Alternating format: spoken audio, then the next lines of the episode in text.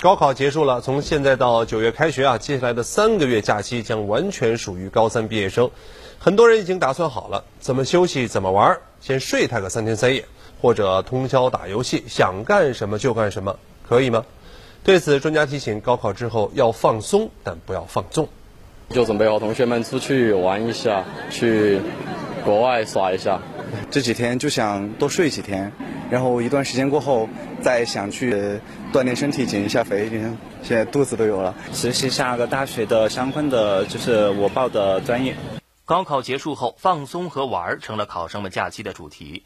许多考生突然从紧张的氛围转换到放松的状态。不过，医生提醒，假期安排可以放松，但切不能放纵。